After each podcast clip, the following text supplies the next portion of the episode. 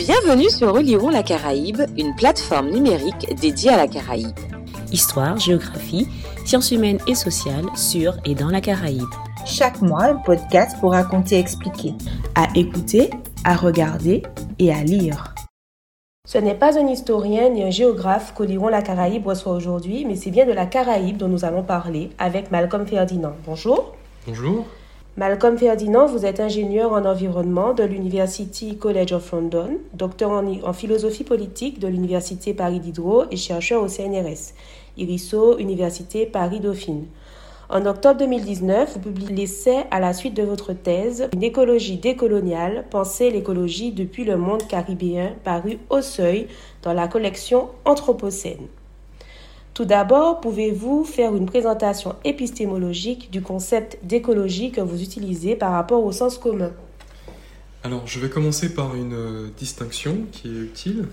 Il y a tout d'abord la science de l'écologie, dont euh, les savants s'appellent des écologues. Et c'est une science qui est issue à la fin du 19e siècle, à, travers, euh, qui a des filiations avec la botanique, euh, le mot même écologie apparaît au milieu du 19e siècle par un, botaniste allemand qui s'appelle Ernest Haeckel et qui continue aujourd'hui. Donc c'est une science qui étudie les interactions entre les différents éléments des écosystèmes. Donc là on parle de la science de l'écologie. Il y a par contre un mouvement écologiste moderne qui a pris naissance au milieu des années, euh, au début du XXe siècle, mais véritablement au milieu du XXe siècle, euh, notamment dans les pays occidentaux donc un ensemble de militants qui se sont opposés euh, au nucléaire, qui se sont opposés euh, aux pollutions par le, à travers les, pesticides, notamment le DDT. Et donc ça, on va appeler, euh, enfin ces mouvements-là, on va les appeler des mouvements écologistes. Donc le, le, travail que je fais dans, dans mon, dans, dans, mon livre, je, m'intéresse finalement à cette, à cette histoire de, de, de, pensée écologiste. voilà, qui commence au milieu du XXe siècle. Et si vous voulez, l'écologie, je la définis ainsi, c'est une pensée à la fois de la Terre et du monde. Donc quand on dit écologie, en fait, derrière, on a cette idée de ce qu'on conçoit comme étant euh, la Terre sur laquelle on veut habiter et le monde dans lequel on veut vivre. Donc voilà. Dans votre ouvrage, vous partez du principe qu'aujourd'hui, nous connaissons une véritable tempête moderne. Quelles en sont les caractéristiques? Alors, Tempête moderne, donc euh, il y a le mot tempête, il y a le mot moderne, et donc du coup euh, je parle de monde moderne qui, qui ne date pas d'aujourd'hui. Euh, je situe notamment, je prends comme point de départ la conquête des Amériques et la Caraïbe, notamment à travers la colonisation via l'espagnol, via Christophe Colomb. Donc quelles sont les caractéristiques de cette tempête moderne? On peut au moins identifier deux ensembles de caractéristiques on va trouver un ensemble de caractéristiques, politiques et sociales, donc euh, les phénomènes de colonisation, d'asservissement de, de, peuples, euh, de domination euh, d'êtres humains, mais aussi particulièrement de femmes. tout ce qui a trait à cette histoire coloniale et esclavagiste. donc les phénomènes d'asservissement ne sont pas estompés avec l'abolition de l'esclavage. Aujourd'hui encore, on connaît finalement cette misère sociale. On voit de manière horrible ce qui se passe dans la Méditerranée aujourd'hui. On le voyait déjà au, large de, Mayotte, on le voyait déjà avec les boat people en Haïti. Donc euh, toute cette, euh, euh, tous ces rapports de domination qui sont encore présents aujourd'hui constituent un pan de cette tempête moderne. Mais il faut comprendre aussi, ça c'est de, de, on a de plus en plus conscience qu'il y a une dimension environnementale à cette tempête moderne qui, qui fait qu'aujourd'hui nous sommes dans la, dans la sixième extinction de masse d'espèces qu'on a pollué euh, la Terre, pas uniquement les Antilles, mais la Terre entière pour plusieurs centaines d'années, qu'on a produit des, on a inventé des éléments chimiques euh, comme euh, les, décharges, les déchets nucléaires qui vont être là pour, plusieurs milliers d'années. Donc, et pareil, avec un réchauffement climatique qui va annoncer des conditions de vie beaucoup plus difficiles pour certaines parties de la population. Donc ce sont, on va dire, les deux ensembles d'aspects de ce que je caractérise comme, que j'appelle la tempête moderne. Vous faites le constat d'une double fracture, une fracture environnementale d'une part, une fracture coloniale d'autre part. Pouvez-vous expliquer à nos auditeurs ce que vous entendez par là? Donc, je pars effectivement d'une double fracture. Donc deux fractures euh, différentes qui finalement n'arrivent pas à communiquer, euh, entre elles. On ne peut pas pour la, la fracture environnementale, on ne peut pas comprendre ce qui se joue aujourd'hui au niveau de la crise écologique si on si n'a pas en tête qu'il y a eu pendant plusieurs, euh, pendant plusieurs siècles, finalement, une hiérarchie de valeurs qui plaçait euh, les êtres humains et surtout certains êtres humains au-dessus des écosystèmes, euh, des ressources naturelles, des, ce qu'on appelle les non-humains, c'est-à-dire l'ensemble d'animaux, d'espèces. voilà. Et cette hiérarchisation, cette hiérarchie constitue une fracture environnementale. de notre côté, il y a la fracture coloniale qui place les colons et certains colons, surtout certains colons hommes, au-dessus de certains colonisés comme les colonisés aussi hommes. Euh, et qui a des répercussions encore aujourd'hui. On, voit le sort qui est réservé à toutes les Premières Nations du monde, que ce soit les Aborigènes, que ce soit les Amérindiens de Guyane, que ce soit les Navajos euh, aux États-Unis. On voit comment euh, ces populations sont encore euh, marquées par, cette histoire. On voit aussi tout ce qui a trait avec l'histoire de l'esclavage, la traite négrière, cela correspond à ce que j'appelle euh, la fracture coloniale, plaçant un groupe au-dessus de l'autre. Ce que j'appelle la double fracture, c'est la difficulté à penser ces deux ensembles, enfin ces deux fractures ensemble. Donc on a aujourd'hui deux mouvements dans le monde critiques de cette modernité, un mouvement environnementaliste écologiste assez fort avec euh, des associations euh, Greenpeace, WWF, avec des, des conférences sur le climat, et mais qui va travailler ces questions environnementales en laissant de côté finalement cette histoire coloniale, cette histoire de l'esclavage, comme si euh, finalement cela comptait peu dans, les changements environnementaux. De notre côté, on a eu des mouvements anticoloniaux au moment des décolonisations, au milieu du XXe siècle. On a eu aussi, bien avant bien sûr, on a aujourd'hui euh, tout un ensemble d'études postcoloniales. Euh, on a aussi une pensée décoloniale. On a des mouvements afroféministes euh, qui vont se confronter à ce lait colonial qui va euh, alimenter des formes de racisme euh, contemporaines aujourd'hui, voilà, un peu partout euh, en Europe et, aux, États-Unis, mais qui vont par contre, enfin dans les Amériques, mais qui vont par contre laisser de côté les enjeux proprement écologistes. Donc on a en fait cette double fracture où soit on se confronte à la fracture environnementale à, condition d'abandonner finalement euh, le legs colonial et le legs esclavagiste, de se confronter à, ces continuités aujourd'hui, soit on se confronte avec ces questions qui concernent ces, discriminations sociales, ces, formes de racisme, en laissant de côté les questions écologiques. Or, je pense que cette double fracture est très dommageable, parce que souvent, les premières personnes qui vont être victimes de catastrophes environnementales vont être les personnes racisées, que ce soit par des phénomènes de pollution, par, par l'emplacement de décharges toxiques, que ce soit euh, à travers l'exposition à la pollution de l'air. Euh, et je pense qu'il y a là vraiment des alliances à créer. Quelles sont les caractéristiques de cette double fracture? Cette double fracture est vraiment extrêmement profonde. On la retrouve euh, dans, les, dans les arènes où sont discutées les questions écologiques. Ça fait à peu près une quinzaine d'années que je travaille ces questions à, travers deux euh, casquettes différentes, en tant qu'ingénieur en environnement, en tant que euh, politologue. Et je ne peux pas vous dire le nombre de fois où je vais dans une salle, dans une conférence, dans une réunion militante, et je suis la seule personne racisée dans la salle.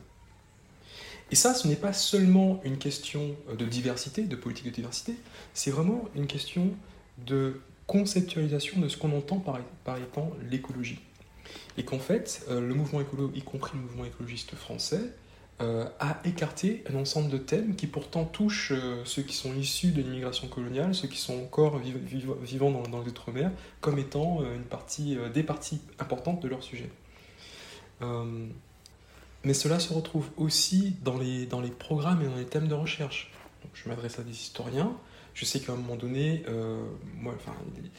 un ensemble d'historiens de l'esclavage et de la colonisation ont peut-être aussi minoré euh, les continuités entre la, la domination d'êtres humains avec l'exploitation et la domination de la nature. Aujourd'hui, il y a un mouvement qui s'appelle l'histoire environnementale qui essaie justement de réintégrer cela dans une compréhension politique à la fois de l'environnement et euh, de euh, la colonisation et de l'esclavage. L'écologie décoloniale serait-elle alors une articulation entre les enjeux écologiques et les volontés émancipatrices? Exactement. Donc ce que j'essaie de faire euh, dans, ce livre, c'est de rendre visible ce qui a été caché.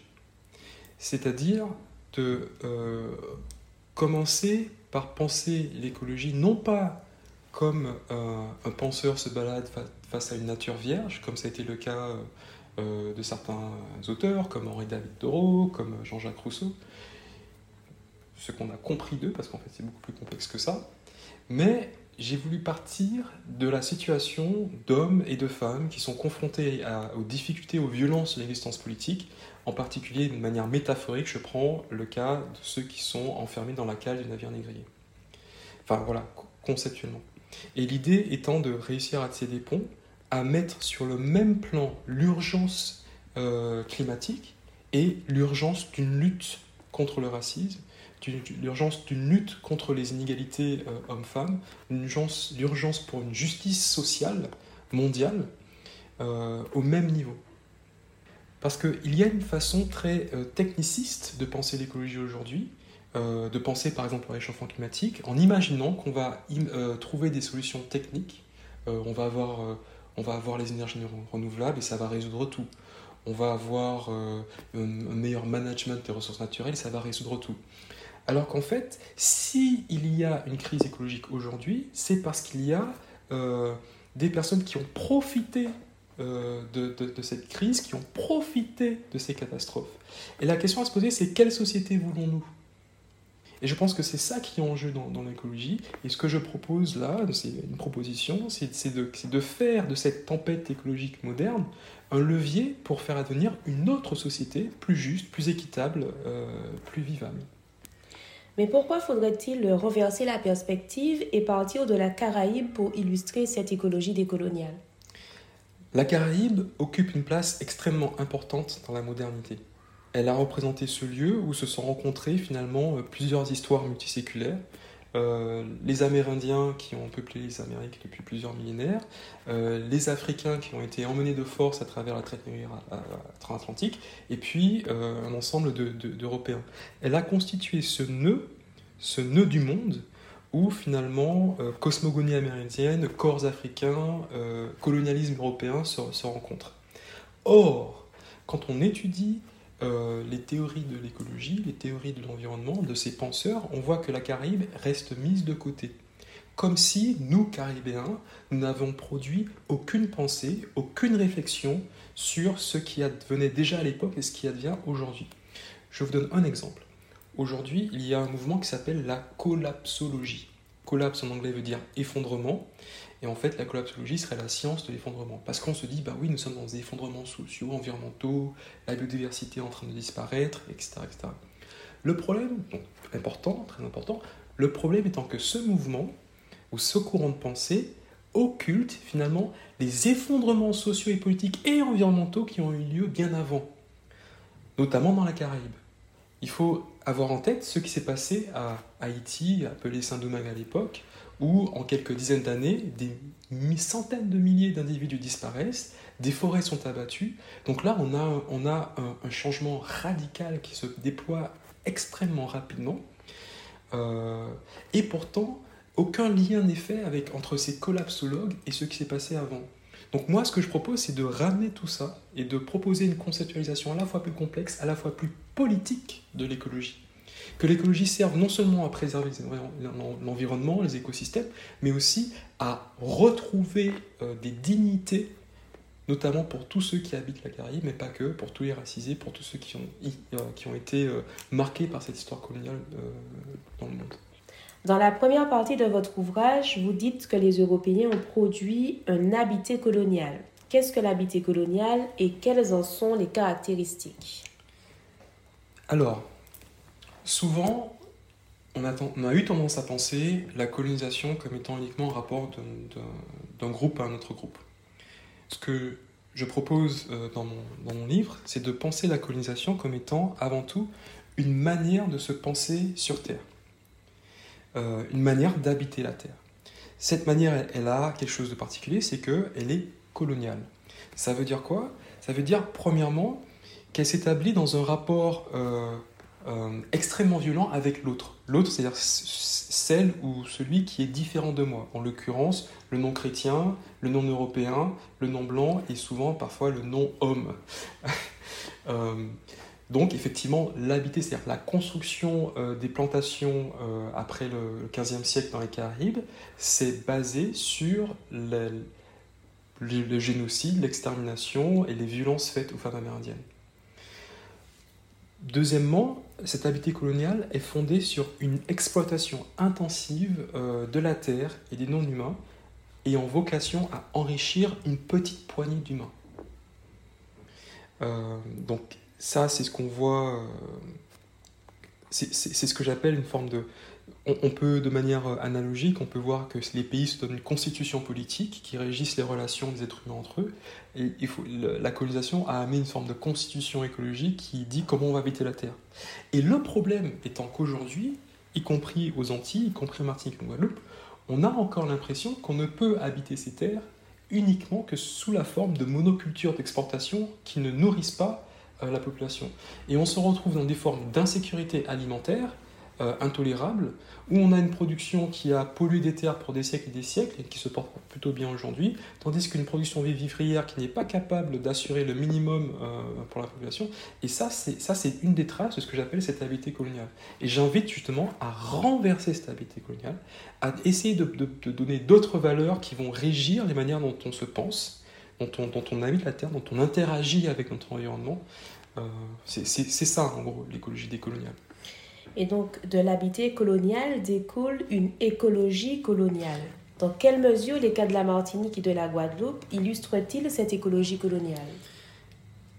L'écologie coloniale, dans ce sens-là, peut être euh, décrite comme tous les efforts euh, politiques et économiques qui ont eu pour visée de maintenir cette habité coloniale. Et dans dans le livre, je prends un cas très intéressant qui est celui de l'abolition de l'esclavage effectivement, l'abolition de l'esclavage a été une avancée majeure, enfin, les deux ont été des avancées majeures euh, pour, les droits humains. Seulement, quand on regarde un peu quelques textes, on se rend compte que euh, la condition de l'abolition de l'esclavage était la poursuite de la plantation à travers un ensemble de différents euh, stratagèmes, euh, la lutte contre le vagabondage, le, fait d'interdire ou de, euh, freiner l'accès à la propriété privée des anciens esclaves, le fait de faire venir une forme de, travailleurs forcés, l'engagisme avec les travailleurs africains, indiens et chinois. Et on compte que toutes ces différentes politiques ont eu pour but de maintenir cette stabilité coloniale. Et c'est ce que j'appelle une écologie coloniale l'écologie décoloniale vient en réponse à ça, justement. Dans les cas euh, de la Martinique et de la Guadeloupe, comment analysez-vous le rôle et la position de l'État dans la gestion de cette crise environnementale actuelle autour de la question du chlordécone? Alors, va ce sujet qui mériterait une autre émission, mais une chose est sûre, c'est que sur le chlordécone, euh, on ne peut pas ne pas remarquer les failles, les fautes euh, et peut-être même les crimes, ça c'est à la justice de décider, qui ont été faits euh, par certains représentants de l'État français. Euh, il y a une très forte demande de justice par différents collectifs en Martinique et en Guadeloupe, notamment aujourd'hui. Ça, c'est pour ce qui est advenu, c'est-à-dire comment on a contaminé ces terres avec le chlordécone. Maintenant, sur la question de ce qu'on a fait après. Là aussi, il faut euh, constater qu'il y a eu des retards qui ont été pris, qu'il y a eu euh, des informations qui n'ont pas été données, une forme d'opacité. Euh, encore il y a quelques mois, on a appris que les services de l'État étaient au courant d'une forme de contamination depuis 91 de, l'eau du robinet, mais qu'ils ne l'ont pas dit. Ça, c'est extrêmement grave. Et c'est grave parce que ça maintient une méfiance vis-à-vis des services de l'État. or, mais par ailleurs, il faut aussi reconnaître que des choses ont été faites par l'État, des plans ont été mis en place, des mesures pour euh, quantifier, cartographier euh, la, pollution, euh, par exemple au chlordécone, et que l'État a une part à jouer, a son rôle à jouer. Donc, à moins que l'on veuille une société sans État, il va falloir travailler avec. Il va falloir travailler avec, et il faut que l'État travaille à rétablir la confiance. Or, je pense que la confiance, ne se rétablit pas uniquement en disant écoutez, nous avons un meilleur préfet, écoutez, nous avons de meilleurs représentants. Je pense qu'il faut aussi trouver des manières de démocratiser les décisions qui sont prises relatives à l'environnement, euh, pas, pas, simplement dire on maintient les rapports et les fonctionnements comme ils sont en mettant juste de meilleures personnes. Non, je pense qu'il faut changer euh, les modes d'organisation, les modes de décision euh, relatifs à, au traitement de la terre et, et ainsi de suite. Face à cette urgence environnementale, politique, économique, vous proposez de faire du monde l'horizon de l'écologie. En quoi votre position est-elle différente du discours des mouvements écologistes actuels? Alors, euh, il y a des mouvements euh, dans les Caraïbes qui ont très bien compris cet horizon du monde depuis assez longtemps. L'association et les mouvements euh, connexes comme la Sopamar en Martinique, l'association comme Casa Pueblo à Porto Rico ont, très bien compris ceci.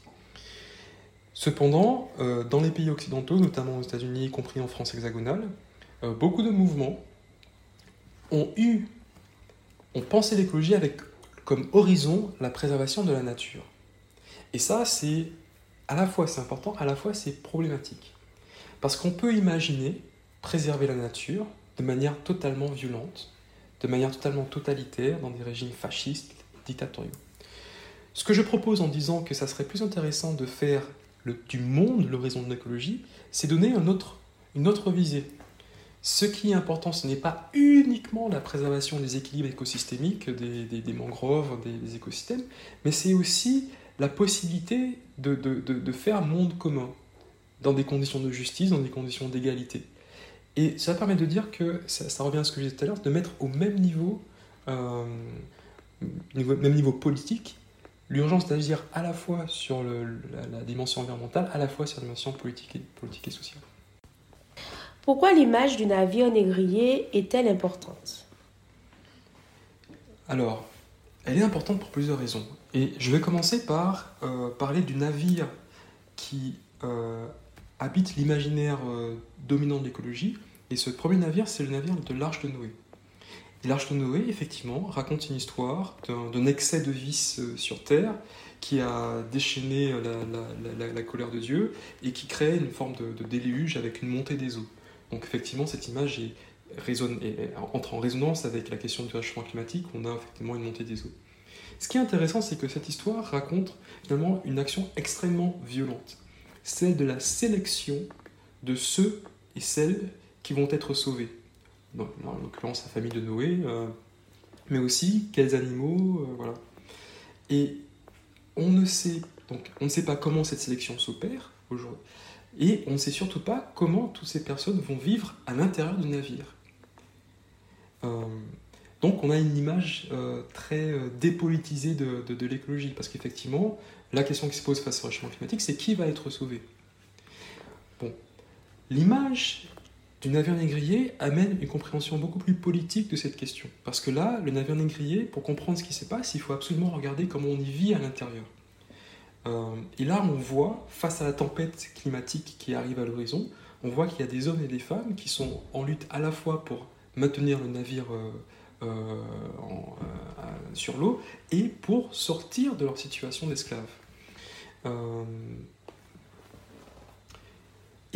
Peut-être une chose aussi intéressante à, comprendre, c'est que si euh, tous ceux qui sont sur le navire négrier sont esclavagisés, ils ne subissent pas les mêmes oppressions, mais dès lors que dans un navire on accepte, ou que dans une société on accepte que certaines personnes soient traitées de la sorte, alors c'est toute la société qui devient esclavagisée.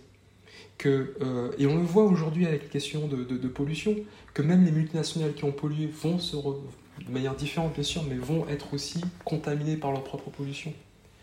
Que euh, ce n'est, que on, on, voit bien que ce problème ne concerne pas uniquement ceux qui sont dans la cale de Vernigrier. Pensez-vous que l'écologie décoloniale intéresse tout le monde finalement?